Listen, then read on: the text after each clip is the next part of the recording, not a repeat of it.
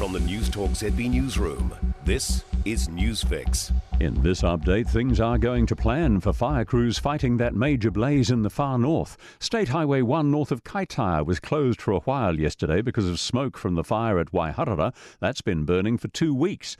Residents of Kaimaumau are being told to be prepared to move again if the fire breaks over its boundary. Incident controller John Sutton says fire crews are progressively establishing new containment lines and expanding existing ones. We've got five helicopters working, six pieces of heavy machinery, firefighters on the ground at the moment digging and squirting water, and I think it's about four fire engines. Police are lamenting the loss of life on our roads. The Holiday Road death toll's now 14, with four lives lost in separate incidents yesterday.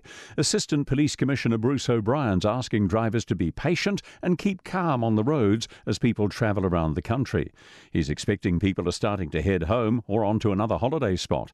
Commissioner O'Brien says with a death toll of 14, there are 14 families suddenly missing a loved one.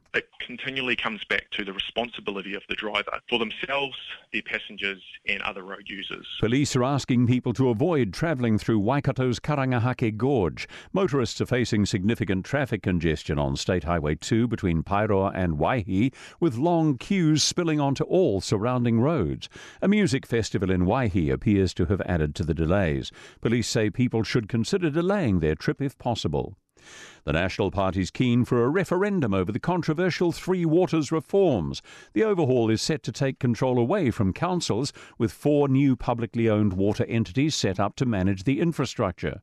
National Party leader Chris Luxon says local government minister Nanaia Mahuta has not listened to the people. Mr Luxon's floating the idea of a public vote. This is again another idea of a government that thinks it knows best. It's highly arrogant. It believes in centralisation and control. That's news.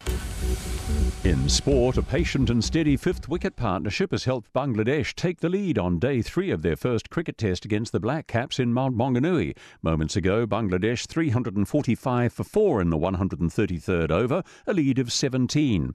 Bangladesh took the lead early in the day's final session, with skipper Mominul Haq and Liton Das contributing, contributing an unbeaten 133 run partnership. Cricket Australia boss Nick Hockley is isolating at home with his family after falling ill with COVID 19. Hockley developed mild symptoms and a PCR test confirmed he'd caught the disease. The New England Patriots are in the NFL playoffs for the first time in the post Tom Brady era, following a 50 10 hammering of the Jacksonville Jaguars. Their rivals, the Buffalo Bills, have also booked their spot in the playoffs. That's sport. I'm Joe Gilfillan. For more news, listen to Newstalk ZB live on iHeartRadio.